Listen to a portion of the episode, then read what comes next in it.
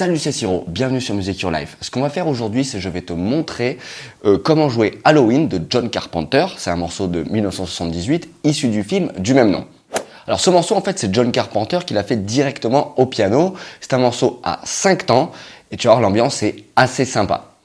en plus de l'audio là et de la vidéo que tu vas voir, tu trouveras si ça t'intéresse sous cette vidéo tous les liens, c'est-à-dire euh, la tablature, je l'ai écrite et la vraie partition, je l'ai écrite également. Donc comme ça, en fait, tu pourras vraiment bah, le refaire pour toi et pour euh, tes amis.